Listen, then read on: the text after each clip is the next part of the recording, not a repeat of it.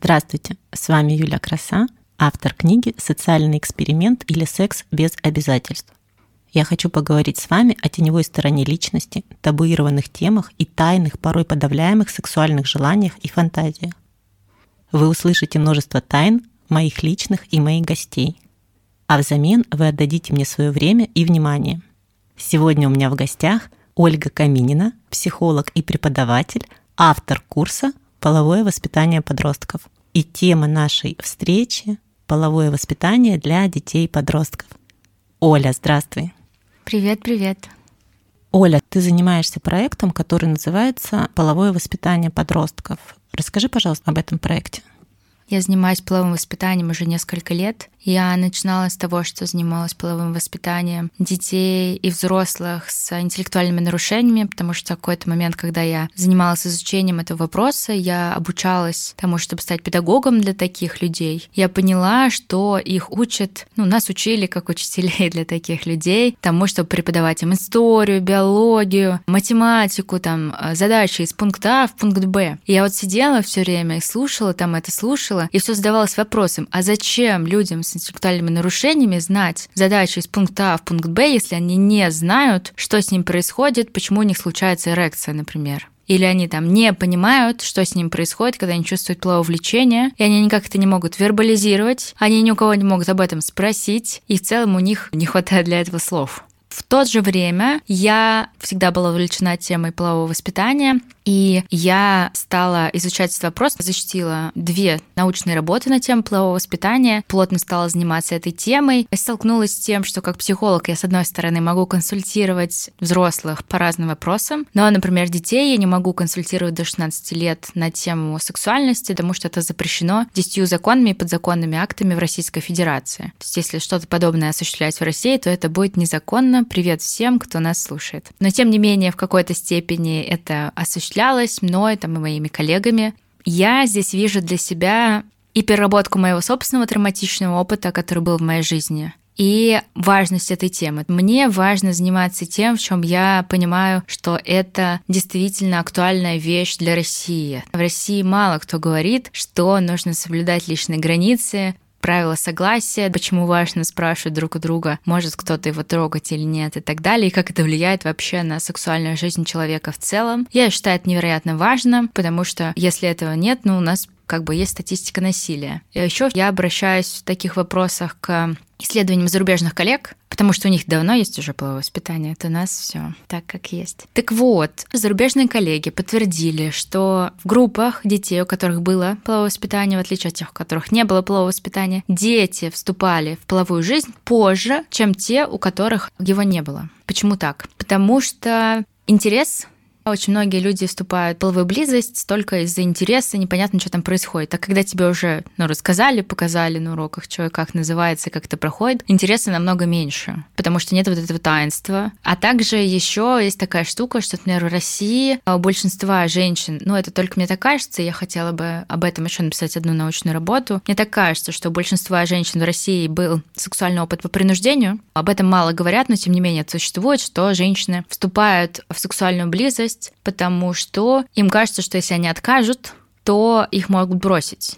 Это такая вот вещь, которая в нас отчасти а, культурально-исторически заложена, да, что ну вот какой-нибудь муженек домой, и вообще он самый главный бог, патриархат, а я вот как-нибудь с ним вместе, и отказывать это плохо, обижать человека это плохо и так далее. Я считаю очень важным говорить на эту тему, поэтому один из моих научных интересов — это половое воспитание, сексуальное развитие и все, что связано с взрослением человека, и как донести большему количеству людей о том, что что это невероятно важно. Как можно попасть на твой курс? Попасть на наш курс в школе Safe Skill School можно через сайт Safe Skill School и записаться на него. Есть курс секс-просвет, там еще много очень классных курсов, кстати, даже по кибербезопасности, потому как вести себя безопасно в интернете. Но оплатить его можно только если у вас есть зарубежная карта. Почему так? Да, потому что мы хотим себя обезопасить от правительства Российской Федерации, к сожалению, часть того, что мы делаем, не сходится с ценностями Российской Федерации, как они нам заявляют, да, то, что половое воспитание может противоречить ценности семьи что якобы если мы будем рассказывать детям о контрацепции, то они будут меньше рожать детей. Поэтому наш курс можно оплатить только с заграничной карты. Вот, но вы можете его там купить, записаться. А он у вас будет в доступе, он очень классный. Там все интерактивное, платформа, картинки, разные квизы, видеоставки, примеры на героях сериалов и фильмов. И мне прям очень-очень нравится все, что мы делаем. Меня это невероятно вдохновляет. Это онлайн-курс? Да, да. То есть все в записи? Нет, не все записи. Информация, которая есть на платформе, в ней вот эти разные интерактивные штуки, где можно что-то двигать, смотреть. Также там есть текст видео в записи, есть текстовые платформы, разные задания с картинками и так далее. Есть видео встречи, на которых мы будем разбирать какие-то их сложности, знакомиться и тоже делать разные всякие интерактивные задания, потому что мышление подростков нынешних, оно довольно клиповое, и чтобы их заинтересовать, мы, как говорится, с кожи вон лезем, чтобы сделать такой продукт, который был бы для них действительно действительно интересным, они были бы способны его посмотреть от начала до конца. Поэтому там есть разного рода контент, и если вы зайдете на сайт, там представлены все темы, которые, как нам кажется, важны для подростков от физиологии устройства тела до контрацепции, безопасности, ответственности. Также все, что связано с типами отношения к себе, к другим, отношения там, какие они бывают. Все, все это мы в очень интересной, увлекательной форме упаковали, и будем рады, если вы тоже туда присоединитесь. Я с удовольствием размещу ссылку на эти курсы. Единственный вопрос, если нет зарубежной карты, можно ли как-то иначе оплатить курс? А если у вас нет зарубежной карты, вы очень хотите оплатить курс, пишите техподдержку курса. Может быть, для вас смогут что-то придумать. Также Возможно, если вы находитесь где-то за пределами Российской Федерации, вы можете получать консультацию специалистов по половому воспитанию абсолютно легально. Да, в России они запрещены, но я провожу консультации по половому воспитанию с подписью договора в котором есть приложение, где родитель подписывает, что он согласен на то, что эту информацию я даю его ребенку. Таким образом, это может обезопасить всех участников. То есть, если мы все это обговариваем, да, что это полному согласию родителя, то это может быть осуществлено. Подростки сами приходят к тебе на курс или все-таки их приводят родители? Смотри, как получается. Подростки сами, те, которые ходят ко мне в личную терапию, задают подобные вопросы. А на курс, да, приводят родители, которые понимают, что есть такие темы, на которые, даже если у них очень близкие отношения со своими детьми, есть такие темы, которые не знают, как говорить об этом. Есть стыд какой-то, неловкость в том, чтобы там назвать половые органы так, как они называются, да, там говорит пенис, а там они какой-то пися, писюлек у нас в России очень принято, там пися вместо вагины, вульвы и так далее. Но есть мерзкие истории, ты перестань улыбаться. Есть мерзкие истории на эту тему. Знаешь, девочка в Канаде, вот у нас писи писюлек называют, да, а у них называлось куки с печенья. Ну, печенька тоже какое-то дурацкое слово, да. Значит, ее Вулю Вагену называли куки с печенья. И вот она однажды пришла, я уже не помню, в школу или в детский сад, но это не суть важно, и сказала воспитательнице о том, что папа хочет мое печенье. А воспитательница, когда я это услышала, она сказала, ну, надо делиться, да, это же печенье, как бы, ну, надо делиться. И, в общем, это история о долго продолжающемся домашнем насилии, о котором девочка не могла рассказать только потому, что она не знала правильных слов. Да, поэтому важно учить детей называть половые органы так, как они называются. Еще есть второе исследование о том, что наши нидерландские коллеги, они еще давно этой темой занимаются. И они немножко стали изучать людей, которые совершили насилие над детьми. И вот что они выяснили, что людей, которые совершили насилие над детьми, они, во-первых, не все педофилы, это могут просто люди без вот этой сексуальной девиации, а не просто из-за того, что это беззащитный какой-то человек это совершили. Вот у них нет влечения к детям, но это не суть. Суть-то в том, что этих людей влечет вот эта недосказанность, что ребенок не понимает, что с ним происходит. Когда ребенок начинает говорить у него здесь пенис, у него здесь вульва, вагина, анус и так далее. Вот этот человек, который совершает насилие, он даже пугается, потому что здесь нет никакой недосказанности, и ребенок ведет себя как взрослый. Из-за этого ему даже уже не хочется осуществлять это насилие, потому что для него сексуально как раз вот эта тайна вокруг этого акта, то есть что будто бы ребенок не знает, что сейчас будет, и для него в этом есть вот этот его манящий момент. Поэтому, дорогие друзья, если у вас есть дети, и вы еще сомневаетесь говорить краник, писюлек или петушок, да, запомните, пожалуйста, пенис и член — это прекрасные слова, и нормально их говорить своему ребенку, чтобы избежать разных эксцессов его будущей жизни, а еще снижать стигматизацию вокруг этой темы, ведь если мы какую-то тему умалчиваем или стесняемся ее сами, то она автоматически становится такой для наших детей И тогда меньше вероятность того, что если с нашими детьми что-то произойдет, они придут и нам об этом расскажут. Потому что они будут чувствовать, что вы сами стесняетесь о таком говорить, поэтому они к вам и не придут. А я уверена, что вы бы хотели, что, не дай бог, если что-то такое произойдет, что первым делом ваши дети пришли бы к вам. Поэтому называйте половые органы так, как они называются, если хотите добра, здоровья и психического благополучия для своих детей. Получается, твой проект «Половое воспитание» несет такую глобальную просветительную функцию. Может ли это стать частью общеобразовательной программы, может быть, даже школьной? Давай пофантазируем. В европейских странах и ряде штатов США это действительно так и есть. То есть половое воспитание входит в общеобразовательную программу, входит в разные дисциплины. У них есть отдельный курс, но эта тема, например, тема личных границ коммуникации, того, как говорить «нет», и там, кому я могу обратиться, если со мной что-то произошло, и там детей учат на пальчиках, да, что мы показываем вот на ладошке, что вот на большой пальчик ты можешь обратиться к маме, а на указательный к папе, кому еще ты можешь обратиться, если с тобой что-то произошло, там, не знаю, к тете моей, я ее люблю, к учительнице и так далее, да, вот эти все вещи, которые про половое воспитание, между прочим, про взросление, они они а, мультидисциплинарные. Их вводят еще и в других предметах. Потому что когда мы показываем ребенку на пальчике, он вообще-то еще учится их считать заодно. В России немножко такого было.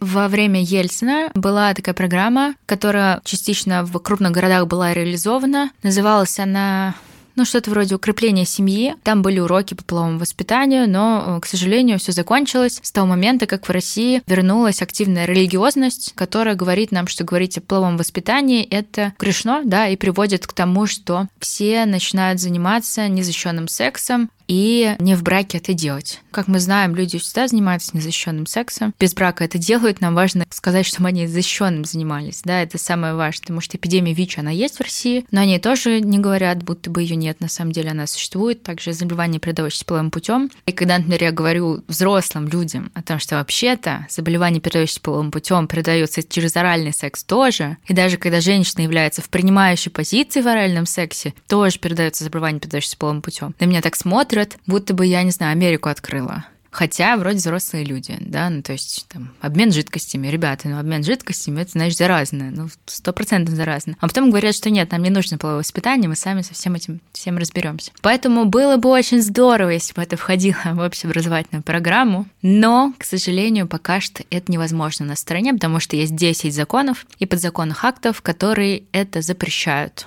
Вот так. Оля, ты так здорово оперируешь словами член пенис, женщина в принимающей позиции. Такой вопрос у меня. Если к тебе пришел подросток сам, как реагируют его родители на то, что он попал на твой курс половое воспитание, если в их семье не принято об этом говорить? Слушай, ну подобные какие-то неловкие ситуации редко бывают, потому что если я работаю в каком-то частном порядке, то это же родители оплачивают. Может быть неловкий момент, допустим, ребенок ко мне пришел с одним, у него возник вопрос как раз на тему сексуальности, я с ним как-то это прояснила, а у родителей на это другие взгляды получается такая этическая дилемма для меня, потому что, с одной стороны, я очень хочу помочь ребенку, с другой стороны, у меня некий конфликт с родителями. А с третьей стороны, если я сейчас буду конфликтовать с родителями, они скажут ребенку, что мы вообще не будем тебя водить больше к этой сумасшедшей. Поэтому я стараюсь здесь найти какие-то нежные мягкие слова, с одной стороны, о том, зачем мы всем этим занимаемся. Если нежные мягкие слова не помогают, я начинаю оперировать какими-то жесткими последствиями про насилие и так далее. Потому что, к сожалению, на многих родителей работает только только запугивание очень страшными фактами. Все боятся только чего-то ужасного, только это может их как-то мотивировать на то, чтобы помогать своим детям. Какие могут быть последствия отсутствия полового воспитания подростков? Давай расскажу. В первую очередь это насилие и промискуитет и вступление в ранние сексуальные связи. В идеальном мире все вступают в сексуальные связи по согласию и когда им действительно этого хочется. Но поскольку мы растем в патриархальном обществе, в котором давление со стороны очень важно, то часто люди вступают в сексуальную связь именно из-за давления, Плюс эти сексуальные связи незащищенные, это риск и ранних беременностей. Здесь, кстати, очень классный факт. Вот у нас в России, например, есть передача «Беременна 16», которая показывает последствия того, что несовершеннолетние дети занимаются незащищенным сексом. Но говорить о том, как сделать так, чтобы этого не было, нам нельзя. То есть последствия показывать по телевидению можно, а говорить нельзя. Вот такая интересная история. Что еще? Если нет полового воспитания, помимо беременности, роста эпидемии, заболеваний, передающихся половым путем, в частности ВИЧ, Здесь важно говорить еще о последствиях насилия, да, о чем мы с тобой говорили в предыдущем выпуске, что если человек вступает систематически или разово а, в сексуальную связь не по своему желанию, это приводит к печальным последствиям, в частности для его психики, не только для здоровья. Еще в курсе по половому воспитанию мы говорим о манипуляциях, абьюзе, да, и что это тоже может привести к печальным последствиям. Также мы говорим о разных секс-травмах, и о том, почему важно использовать э, все средства контрацепции и, в частности, латексные салфетки, да, которые используют при оральном сексе для женщин, накладывая сверху на вульву, тем самым защищая свой рот, чтобы выделение вульвы и выделение рта не смешивались в этот момент. И об использовании смазки, потому что очень частая травма, с которой юноши обращаются к урологу, это пырвенные уздечки. Вот, но никто не говорит, почему так случается, потому что смазки мало. Рассказываем о физиологичном устройстве собственного тела. Например, что если что засовывать что-то внутрь себя, это не очень классная идея. Но уж если вы что-то в себя засунули, если вы засунули в себя что-то, например, в анус, то это что-то должно быть со стопором на другом конце, потому что вагина, она все-таки имеет какой-то конец, да, это шейка матки, и оттуда все можно достать самостоятельно, но анус — это такое место, да, там дальше начинается кишка, которая внутрь себя все засасывает, как пылесос. И, ребята, если уж вы решили что-то внутрь себя засунуть в анус, то будьте очень аккуратны, потому что он все всасывает внутрь. И очень забавная история нам рассказ потом травматологи, с чем они встречают людей, которые к ним приходят, которые говорят, что они упали на какие-то предметы. Да, об этом мы тоже говорим, о разных секс-травмах, которые могут быть. Ну, вообще делаем все, чтобы сексуальная жизнь подрастающего человека, она была максимально безопасной и комфортной. Говорим о том, что нормально не хотеть заниматься сексом. Говорим о том, что делать в паре, если, например, один очень хочет, а другой нет, да, как это решить, да, потому что это часто бывает причиной ссор, расставания и уже физического насилия. Поэтому мы очень много про взросление и про коммуникацию в первую очередь. Дальше уже про сексуальную близость, потому что половое воспитание — это в первую очередь про процессы изменения в нашем организме, которые связаны с возрастом. То, что в какой-то момент у нас начинается половое влечение, да, как вот это переживание внутреннее, что я вот хочу этого. Это не связано с еще контактом с каким-то другим человеком, а просто с тем, что я расту. А с этим все сталкиваются вне зависимости от своих политических убеждений и религиозных верований. Поэтому мы в первую очередь про то, как вообще все это пережить комфортно для себя. И дальше уже какую-то свою жизнь строить так, чтобы она была комфортной и приятной. Оля, спасибо тебе за откровенный диалог. Я узнала сегодня много новых слов, и мы записали с тобой еще один полезный подкаст. Спасибо, что пригласила. Спасибо, что были с нами. Всем пока. С вами была Юля Краса и Оля Каминина. Всем пока.